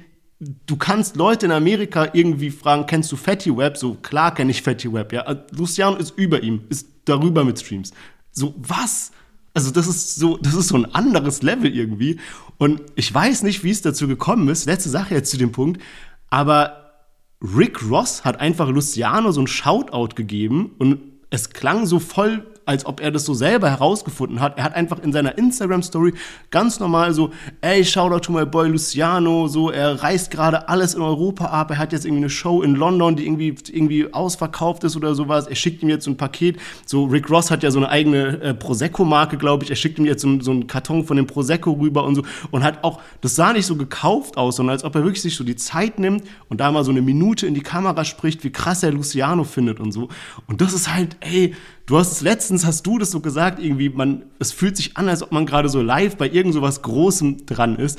Und es ist wirklich so, also ich, ich probiere mir so ein bisschen klarzumachen, welcher deutsche Künstler es geschafft hat, so weltweit auch so verbandelt zu sein mit diesen globalen Ami-Künstlern, sage ich mal. Ich meine, klar, es gibt so Rammstein und sowas irgendwie, aber, also weißt du, ich meine, also klar, es gibt Rammstein, Punkt, da brauchen wir nicht drüber reden, aber so, weißt du, dass er so mit denen so connected ist irgendwie, auch dieses Bia Aitch aus U K, und es ist einfach nur krass. Ja, Mann, richtig, richtig wild. Also ich finde es auch heftig und ich glaube, der ist jetzt auch auf dem Weg da zu der zehn Millionen, zu den zehn Millionen monatlichen Hörern. Man muss ja auch bedenken, dass so sein Album halt vor einem halben Jahr rauskam und er dieses Jahr eigentlich kaum released hat, halt jetzt so zwei krasse Features mit Raf Camora, dann mit ähm, Sfera Ebbasta aus Italien, die natürlich für diesen Ansturm oder für diese neuen Meilensteine auch gesorgt haben.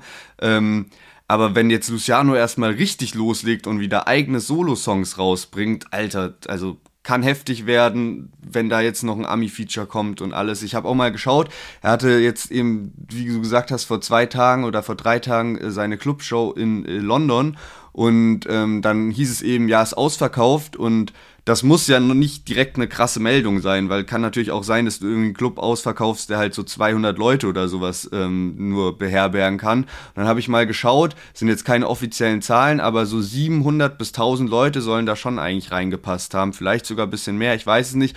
Und so wie ich das gesehen habe, auch auf Videos und so, waren natürlich auch einige Deutsche am Start, wenn du da vielleicht gerade eh im Urlaub bist oder so und dann merkst du zufällig, was, Luciano ist da, gehst du dann hin, so, ne? Oder es gibt natürlich auch bestimmt einige Deutsche, die da äh, leben, arbeiten, Auslandssemester machen oder was auch immer, aber es waren auch nicht nur Deutsche am Start und er hatte, glaube ich, dann auch äh, Besuch von, von Aitch so bei seinem Auftritt und so, also ähm, ziemlich krass, was Luciano gerade abreißt. Ja. Gestern äh, Benefizkonzert in der Türkei, in Istanbul gehabt, äh, bin so gespannt, was da dieses Jahr passiert, weil er so wirklich, also ich glaube, das ist auch heftig viel Druck, weil er weiß, was jetzt so möglich ist, wenn er die richtigen nächsten Schritte macht, so, also ich glaube, da lastet auch schon viel auf den Schultern so, aber es ist halt so eine Chance, dieses Jahr nochmal so krass nach oben zu gehen und dieses Ganze auf internation- internationaler Ebene zu rasieren. Ja, klar. Und vor allem, ich glaube halt auch, er hat so hörermäßig hat er in Deutschland sowieso schon alles erreicht, was geht. Also so den Großteil der Leute in Deutschland, die Deutschrap hören,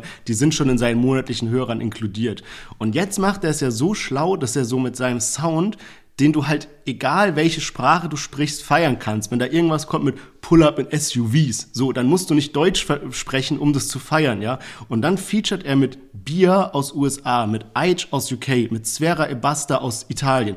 Und er nimmt überall dann auf einmal die Hörer von denen auch mit, und die haben ähnlich viele Hörer, also auch so neun bis zehn Millionen, und nimmt dann immer so hier wieder eine Million mit, da eine Million mit. Und ich stelle mir halt so vor, wenn jetzt so der nächste Sprung kommt, dass er mal irgendwie so einen richtig krassen U S-Artist featured, also so, keine Ahnung, stell dir vor, der hat so ein Nicki Minaj-Feature oder sowas, whatever, ja.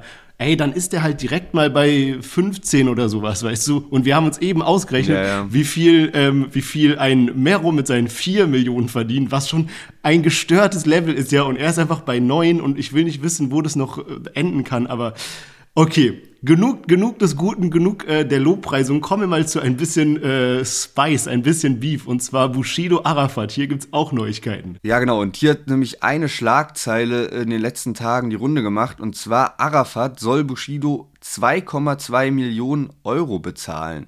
Also, Bushido muss sich nicht bei Arafat beweisen, Arafat muss Bushido überweisen, um das mal in der Shindy-Line auszudrücken. Was hat es jetzt mit dieser Schlagzeile auf sich? Also, zuerst mal, es geht nicht um diesen Strafprozess mit der Flasche und dem Raum und alles darüber, wo es jetzt eben da fast hundert Prozesstage gibt, sondern es geht um den Zivilprozess. Und zwar hat Arafat im August zwanzig zwanzig oder so gegen Bushido geklagt, dass er eben Anteile von Bushido bekommen kann, und äh, hat sich da auf einen Managementvertrag berufen. Bushido allerdings hat wieder Klage eingereicht und gesagt, er bezahlt diese Forderung nicht. Plus, Arafat muss in der Vergangenheit bezahlte Beträge zurückzahlen an Bushido. Und da gab es jetzt eben ein Urteil. Und zwar, das Urteil war, dass Bushido eben Recht bekommt und Arafat muss jetzt über zwei Komma zwei Millionen Euro an Bushido zahlen. Krass. Das Ganze ist aber nicht so krass, wie das jetzt gerade auf den ersten Moment klingt. Zwar geht es bei der ganzen Sache um ein Versäumnisurteil. Also eine Partei kann ein solches Urteil beantragen, wenn der Gegner nicht zum Termin erscheint oder keinen Antrag gestellt hat. Und letzteres ist jetzt eben passiert. Also die Seite von ähm, Arafat hat keinen Antrag gestellt und deswegen wurde Bushido einfach so seinen Standpunkten ähm, Recht gegeben und zugestimmt vom Gericht aus. Das hat sich auch gar nicht groß damit beschäftigt, ob das Sinn macht oder und so weiter und so fort, sondern es wurde einfach zugestimmt. Und Arafat jetzt, hat jetzt aber eben zwei Wochen Zeit, oder die Seite von Arafat hat jetzt zwei Wochen Zeit, Einspruch einzulegen. Das heißt, es ist wahrscheinlich irgendwie so ein taktischer Zug von Arafats Seite, dass man irgendwie Zeit gewinnt, um da Einspruch dagegen einzulegen, weil sonst hätte man das jetzt nicht einfach so hingenommen damit und eben keinen Antrag mhm. gestellt, weil dann eben klar war, dass Bushido zugestimmt wird. Also diese ganze Meldung mit Arafat ähm, muss jetzt über zwei Komma zwei Millionen an Bushido zahlen, klingt erstmal krass. Ich glaube aber nicht, dass sich irgendwie Bushido jetzt so in Dubai erstmal Party machen gegangen ist mit dieser Information, da da eben noch nicht das letzte Wort gesprochen ist. So sind die Informationen, die man dann in den Medien halt entnehmen kann, wenn man da ein bisschen tiefer sich reinliest. Okay, spannend. Das heißt, wenn Arafat jetzt quasi so dagegen Einspruch einlegt oder sowas, dann kann es auch sein, dass diese zwei Komma zwei Millionen wieder vom Tisch sind und weiter verhandelt wird, oder? Genau, richtig. Also darum geht's gerade. Und ich könnte mir auch vorstellen, keine Ahnung, die beiden streiten ja vor gesch- verschiedenen Gerichten. Das Ganze ist natürlich auch immer in der Öffentlichkeit präsent und sowas, dass das vielleicht auch einfach so eine Taktik ist. Bushido musste zu diesem Termin extra aus Dubai anreisen und vielleicht denkt sich dann so die Arafat-Seite, hm, warum sollen wir da jetzt so großes Heckmeck so machen? Lass doch einfach hier erstmal so zustimmen lassen, also ne, wir, wir machen mhm. keinen Antrag und so, wir warten ein bisschen ab ähm, und dann machen wir wieder was, dann wird das Ganze verzögert, Bushido muss mal wieder vielleicht aus Dubai einreisen, sowas könnte ich mir ja. auch vorstellen, ne? So ein bisschen... Also ist jetzt eine Vermutung, so ein bisschen auf Psychospielchen angelegt, ja. weil das bestimmt dieser ganze Prozess mittlerweile ist ja auf verschiedenen Ebenen einfach unterwegs. Das ist echt heftig. Ich habe mich mal mit jemandem unterhalten, der nach Dubai ausgewandert ist, ja, und diese Person hat so eine, so eine Art Headhunting-Firma, also der sucht quasi so Talente für Firmen und so weiter und der ist dann nach Dubai ausgewandert, weil es halt für ihn einfach rational gesehen voll die Steuererleichterung ist. Das Ding ist aber, also ich will das auch gar nicht gutheißen, das sind nur so Facts, ja. Und das Ding ist aber, er darf dann nur noch so ganz selten nach Deutschland einreisen, sonst ist er in Deutschland steuerpflichtig. Und dann bricht das alles zusammen quasi. Du kannst nur diese Steuerersparnis haben, wenn du halt auch in, in Dubai wohnst und nicht so oft nach Deutschland kommst. Und bei ihm war das dann so ein bisschen tricky, weil irgendwie sein Bruder geheiratet hatte. Und er wollte dann natürlich so Junggesellenabschied dabei sein, Hochzeit dabei sein, aber diese Tage sind halt so fix. Und wenn es jemand herausfindet, dann wirst du direkt... Weißt du, das wird dann als Steuerhinterziehung gezählt, wenn du quasi keine Steuern in Deutschland zahlst, aber dich so voll oft in Deutschland aufhältst, so dann ist ja klar, ne? Okay, ja. Ich weiß nicht, wie das ist, wenn du bei einem Gerichtsprozess bist, aber das wäre halt auch wild, weil safe war ja auch einer der Gründe, warum Bushido ausgewandert ist, dieser, weil als Musiker bietet sich das natürlich an, du bist so ein bisschen, ja, ja, ist, ja ist ja klar, ne? Also, ähm, stimmt, ist echt so ein bisschen so eine Zermürbetechnik, die die da auch an den Tag legen. Also, das Thema wird uns bestimmt noch eine ganze Weile äh, begleiten und ich würde sagen, wir kommen jetzt zu unserem nächsten Thema für heute, Mois Maestro. Und ich glaube, das Thema ist so umfangreich, hat so viele einzelne Informationsströme. Ich gebe mal so ein bisschen so meinen Take der Dinge nieder und du ergänzt dann, wo irgendwas fehlt, ja? Also, Mois Maestro waren ja zusammen hier, Keller-Gang, was weiß ich, haben da immer Streams zusammen gemacht und dann ist das Ganze auseinandergebrochen und keiner wusste so genau warum, keiner hat sich so wirklich da, dazu geäußert, ja. Und jetzt war ja hier diese Meldung, dass Mois von San Diego gesigned wurde und Mois hatte dann auch diesen einen Part drin, wo er eben rappt, Leute sind in den Keller eingebrochen, wie Maestro Streaming-Zahlen, hat damit quasi Maestro auch gedisst. Und er hat dann ein Statement rausgehauen, was über eine Stunde ging, wo er einfach mal so komplett Tacheles gesprochen hat über alles, was Mois betrifft, was diese Kellersachen anbelangt, was auch den Bruch zwischen den beiden angeht. Und zusammengefasst war das quasi so, dass Maestro alles für Mois gemacht hat. Er hat da irgendwie, ist von A nach B gefahren, hat die Sachen vorbereitet, hat die Sachen gecuttet, die Videos, hat sich um alles gekümmert irgendwie. hat nie die Anerkennung und auch nicht groß Geld dafür bekommen für das, was er gemacht hat. Er hat zum Beispiel seinen Job als Beamter im Finanzamt irgendwie aufgegeben, um Vollzeit hier bei Moyes zu arbeiten. Und Moyes hat ihm aber immer das Geld verwehrt, als er mal gesagt hat, ey, er braucht jetzt ein bisschen Cash und eigentlich sollten die irgendwie fünfzig fünfzig die Einnahmen aufteilen, hat Moyes ihm irgendwie nur einen Bruchteil davon gegeben und gesagt, er kann nicht mehr geben, weil er Kosten hat und so. Dann kam aber auch noch raus, dass Moyes Deals abgeschlossen hat und quasi für alle Member in diesem Keller, also alle Leute, die da waren, Geld kassiert hat, das aber zu hundert Prozent für sich behalten hat und, und, und. Also so tausend Sachen, die zusammenkamen. Und noch krasser wurde es dann, dass Moyes dann anscheinend, also ich gebe jetzt nur die Sachen von Maestro wieder, so ein bisschen abgedriftet ist auf Drogen, auf, er hat gesagt, Marihuana, Lean, Pilze, Lachgas, dass er irgendwie dann gedacht hat, er wäre der Prophet und er hat irgendwie, was ich auch überhaupt nicht mitbekommen habe, er hat in dem Goldman Tower von Qatar, hat er so ein Studio gehabt und hat dann da so mäßig gewohnt, hat das gar nicht mehr verlassen, hat dann da irgendwie in der Dunkelheit gezeichnet und sowas, ja, und auch äh, Qatar und die Leute von Goldman haben sich dann so ein bisschen so um ihn Sorgen gemacht, aber auch so ein bisschen so, ey, der muss jetzt mal hier raus und sowas. Und auf jeden Fall kam es dann auch, in diesem Zusammenhang kam es dann zu einer Verhaftung, dass quasi Moyes in den Knast musste, weil bei ihm im Auto Drogen gefunden wurden, was Moyes damals noch so dargestellt hatte, als wäre quasi von dem Fahrer des Autos wurden Drogen gefunden. Jetzt weiß man natürlich nicht, waren es vielleicht auch Moyes Drogen. Und Moyes hatte dann daraufhin so Maestro gebeten, ey, er soll mal so ein Statement machen, dass er jetzt im Knast ist, er kommt jetzt erstmal nicht raus, er zieht sich jetzt aus dem Internet zurück. Maestro hat das sofort gemacht, hat sich irgendwie um tausend Sachen gekümmert. Dann war aber die Tatsache, dass Moyes anscheinend nur so drei Stunden im Knast war und dann ohne Maestro Bescheid zu sagen, irgendwie auf einmal so in so, Re- in so Restaurants so Freestyles gespittet hat und das in so Stories rauskam. Irgendwie alles so bisschen verworren, aber so im, im Endeffekt ist quasi Maestro immer alles für Moyes gemacht hat, Moyes das so dargestellt hat, als ob ihn keiner unterstützt, als ob er immer alleine war, obwohl Maestro alles gemacht hat, Maestro hat kein Geld von ihm bekommen, dann wollte er seinen eigenen Channel aufmachen, hat Moyes ihm verboten, hat gemeint, ey, das ist irgendwie so Vatermord oder ich weiß gar nicht mehr, was er für ein Wort benutzt hat, ja, das ist so, also er darf das nicht machen, hat ihm alles verboten, hat ihn quasi klein gehalten und ja, so, und da, dieses Fass ist jetzt so ein bisschen geplatzt. Genau, also sehr gut zusammengefasst, das war eben so diese dieses erste große X X L-Statement von Maestro zu dieser ganzen Sache. Und das hat halt dann nochmal für einen riesen Ansturm von weiteren Statements geführt. Also von allen, alle haben sich geäußert. Alle Ex-Keller-Member haben so ihren Senf dazu gegeben. Aber natürlich hat auch Moyes reagiert, hat dann ein Statement hochgeladen, das irgendwie extrem viel Hate bekommen hat, sodass Moyes sich direkt dazu genötigt gefühlt hat, noch ein Statement hochzuladen. Parallel dazu hat auch Maestro noch ein Statement hochgeladen. Also die haben so beide dann ihr zweites Statement gleichzeitig hochgeladen.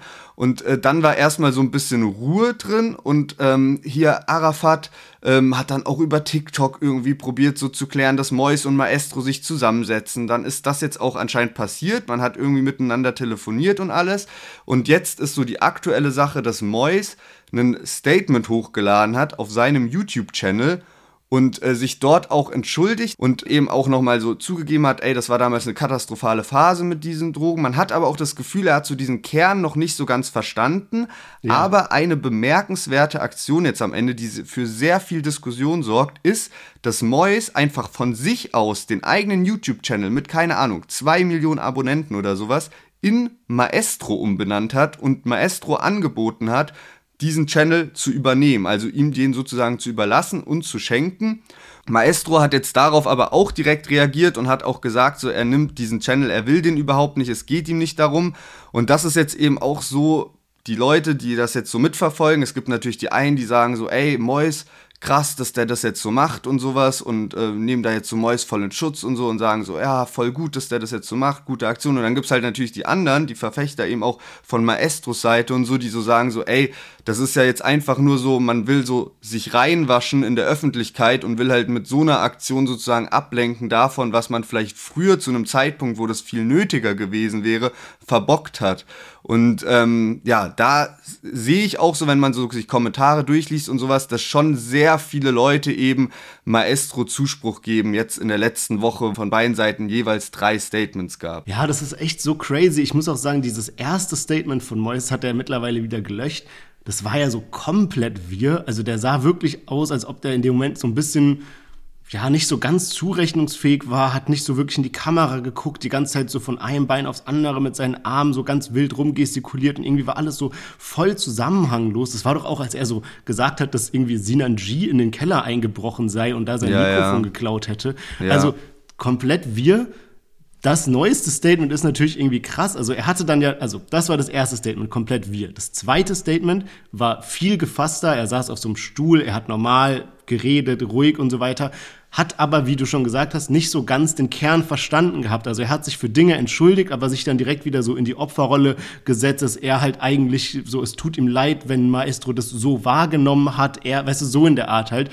Und mhm. jetzt, das Neues ist halt krass, aber ich meine, was, was macht man da als Maestro? Du willst ja jetzt natürlich auch nicht so, weißt du, man hat ja auch so ein bisschen seinen Stolz und natürlich ist es ein krasses Angebot, wenn man sagt, okay, du kriegst meinen Channel hier und dann sozusagen, ja, ja okay, okay, gut, Mois, dann nehme ich jetzt den Channel, danke, dann ist okay, weißt du, so, das will man ja auch nicht machen, weißt du. Ja, da hat man ja eigentlich auch keinen Bock drauf, man will ja dann auch nicht so richtig mit diesem Hack spielen, was, also weißt du, so Maestro hat Mois dabei geholfen, groß also das so gemeinsam, die haben das gemeinsam aufgebaut oder so, aber Mois macht ja jetzt auch seit einem Jahr oder so seinen eigenen Content, wo der sich ja auch wieder Reichweite aufgebaut hat und so. Ja. Und da hast du ja eigentlich keine Lust, dann das auch mit zu übernehmen sozusagen. Also weißt du, so dann das so, und das ist ja irgendwie so ein wildes Angebot, wo ich aber auch verstehen kann, dass man das dann ablehnt und weiß man jetzt auch nicht, was da so Mois seine Hintergründe sind. Ich denke, es ist so eine Mischung aus, man will sich irgendwie entschuldigen, aber man will natürlich jetzt auch so sein ja, seinen Ruf in der Öffentlichkeit ein bisschen retten und ähm, dann ist das natürlich so eine gute, Akt- äh, gute Aktion, um das zu tun, so, um da vielleicht auch ein paar eben davon blenden zu lassen. Ja, also wirklich sehr verworrenes Thema. Ich glaube, nächste Woche haben wir auf jeden Fall mehr dazu zu berichten. Ich probiere auch gerade alles so ein bisschen in Kontext zu setzen. Mois ist ja jetzt trotzdem noch bei San Diego gesigned, der ihm jetzt auch den Rücken gestärkt hat in dieser ganzen Geschichte. Dann gibt's aber auch einen riesen Gegenwind natürlich durch Sinan G und Maestro und irgendwie P A Sports und alle möglichen, die irgendwie da so ein bisschen auch mit drin waren. Manuelsen war doch auch so im Keller irgendwie dabei. Also ja, ja. Da bin ich auch mal gespannt so, also was jetzt so mit dieser Mikrofongeschichte auch noch weiterhin passiert. Ähm, so ein anderer, der da beschuldigt wurde, Nabil, hat sich eben auch schon viel auf TikTok so geäußert. Mois leiblicher Bruder Abu Gullo hat auch ein Statement schon gemacht, wo er eben auch mit allen Beteiligten kritisch umgeht und da eben auch darüber spricht, wie entsetzt der war über so diese ganze Geschichte mit so Drogenkonsum, weil das eigentlich bei denen in der Familie nicht so gang und gäbe ist und man schon immer gesagt hat, man hält sich von so Dingen fern. Also ich glaube auch, wir werden nächste Woche dann nochmal genauer drüber sprechen. Ich muss sagen, so wie ich Maestro erlebe und wie es eben auch viele Kommentare sagen, dass der echt halt einfach ein super loyaler, lieber Typ ist, der mit diesem Video auch, also mit diesem X X L-Statement, eigentlich auch nur sich was vom Herzen reden wollte, damit ja. sozusagen die Öffentlichkeit mal weiß, was abgeht und damit keine Leute ihn nerven wegen dieser einen Mäuslein und sowas. Und er wollte das einfach nur so raushauen, aber hatte eigentlich gar keinen Bock darauf, dass jetzt so eine Woche lang Kopfschmerzen damit verbunden sind und jetzt Mois ihm plötzlich seinen YouTube-Channel anbietet und sowas. Also der hatte da, glaube ich, einfach gar keinen Bock drauf, sondern lebt halt jetzt auch sein Leben. Der hat vor kurzem ein Kind bekommen und das will der so machen, so, ne? Und nicht jetzt ja. irgendwie sich mit so Anrufen und YouTube-Statements und sowas rumschlagen. Also, ich denke, das wird jetzt noch so ein bisschen so Nachbeben haben. Da können wir dann nächste Woche drüber berichten. Und wenn ihr bis dahin nichts verpassen wollt, dann checkt unser Instagram ab und auch unser TikTok deutschrap-plus. Folgt uns auch da, wo ihr uns gerade zuhört. Und wir hören uns nächsten Montag wieder. Macht's gut, bleibt gesund. Bis nächsten Montag.